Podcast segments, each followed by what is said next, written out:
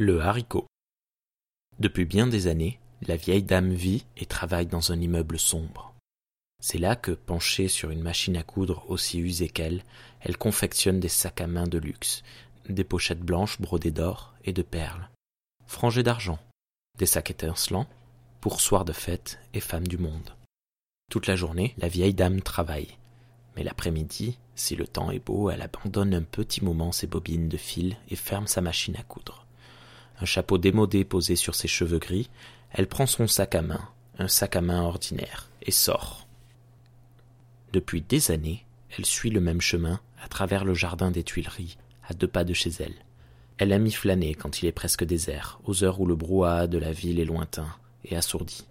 Tout en longeant les massifs de fleurs impeccables, elle rêve au jardin de son enfance, chargé des senteurs de pivoine et de lilas, jardin disparu et déjà oublié. Sur le chemin du retour, elle s'arrête toujours sur la devanture du fleuriste. Il y a là des brassées de fleurs magnifiques qu'elle ne pourra jamais souffrir.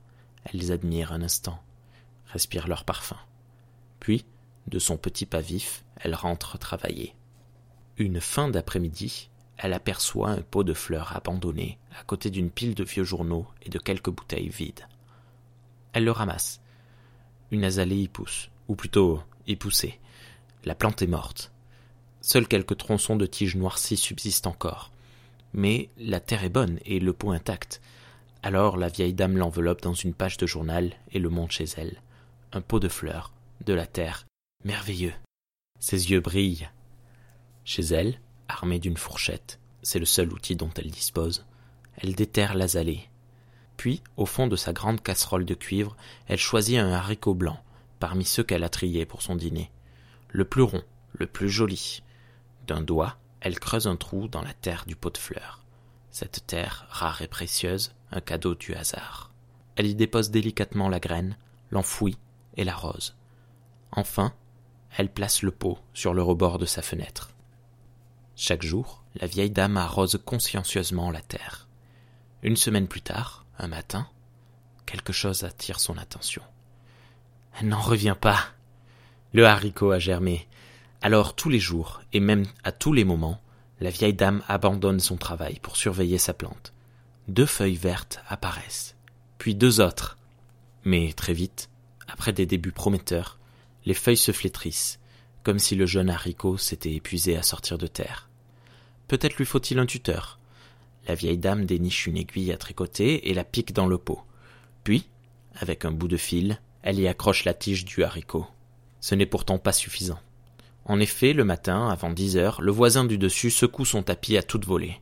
C'est un vieux tapis, plein de poussière malsaine. Impuissante, la vieille dame regarde cette poussière danser et se déposer sur son haricot. Le pauvre ne peut plus respirer. Plus tard, d'autres dangers apparaissent. Les pigeons du voisinage semblent fascinés par la plante. Ils viennent et reviennent picorer les malheureuses feuilles vertes. La vieille dame essaye bien de les chasser, mais ils sont trop nombreux. Et puis, Rien n'est plus têtu qu'un pigeon.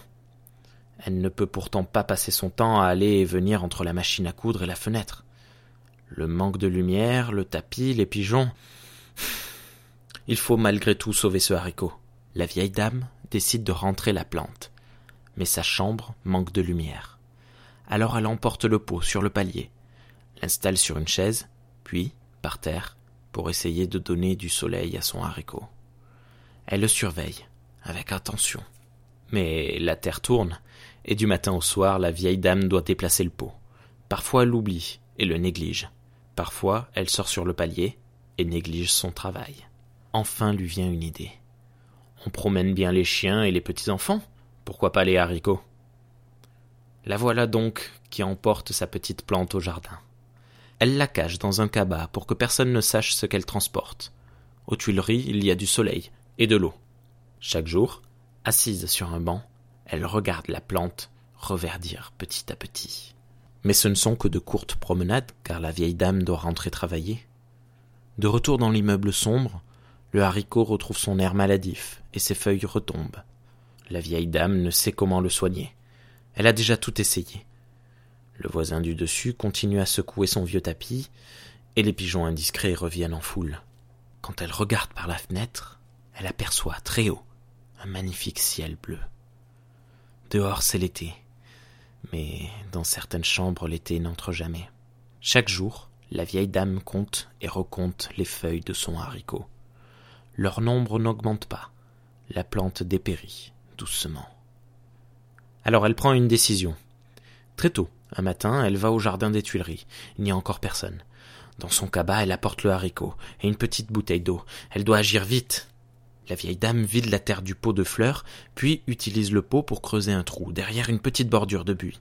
Ensuite, elle repique le haricot au milieu d'un parterre de fleurs multicolores. Elle l'arrose avec sa bouteille et garde le pot, pour ne laisser aucune trace. Enfin, satisfaite et un peu lasse, elle s'assoit un moment sur un banc. Elle se repose. Elle est heureuse. Les gens passent auprès d'elle sans la remarquer, sans remarquer le haricot. Tout le monde l'ignore, mais elle a sauvé une plante, une vie. Ce soir-là, lorsque la nuit tombe et que le jardin ferme, la vieille dame rentre à pas lents vers sa chambre vide, cette chambre où, désormais, il faudra vivre seul. Très vite, la présence familière de quelques feuilles vertes lui manque. Alors chaque jour, discrètement, elle va voir sa plante. Tout se passe bien. Gorgé d'eau et de soleil, tirant une force neuve de cette terre généreuse, le haricot se développe. Elle le soigne et de temps à autre lui nettoie les feuilles. Personne ne sait que le haricot lui appartient. Ce plant de haricot, incongru parmi les quelques arbustes et les fleurs éclatantes, est son jardin secret. Elle l'a sauvé. Le voir pousser est sa consolation, son doux secret, son réconfort, sa joie. Jour et nuit, la vieille dame y pense. Il y a quelque part dans Paris quelque chose qui lui appartient. Et le haricot continue à grandir, vite, trop vite, comme pour attraper le temps perdu. Ses feuilles se multiplient, il fleurit, les fleurs deviennent des graines. Voilà maintenant qu'il dépasse la bordure de buis, qu'il a jusqu'ici cachée et protégée. Un jour, un beau jour de juillet, trois hommes entrent dans le jardin. Deux jardiniers et leur chef, un inspecteur à l'allure fort sévère. Les deux hommes se mettent au travail, d'abord munis de sécateurs, puis d'autres outils. Ils plantent, émondent, taillent, coupent. À dix heures, quand la vieille dame arrive, ils approchent justement du haricot. Ses feuilles vert tendre s'élancent toujours plus loin. Le haricot n'est pas à l'alignement.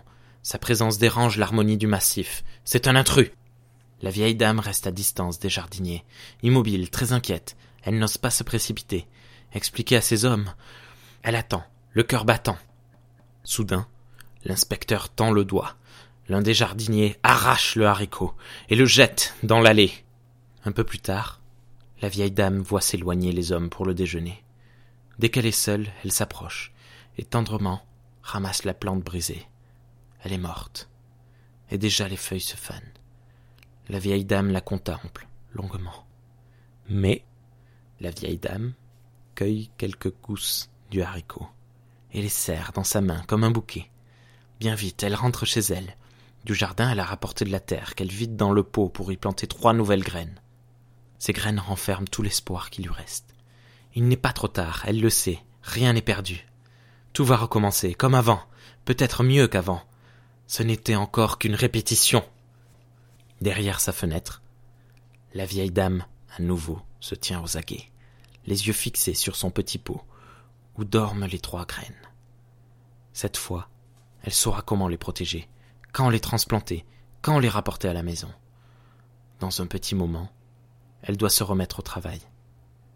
Il pleut doucement sur le pot et sur ses graines.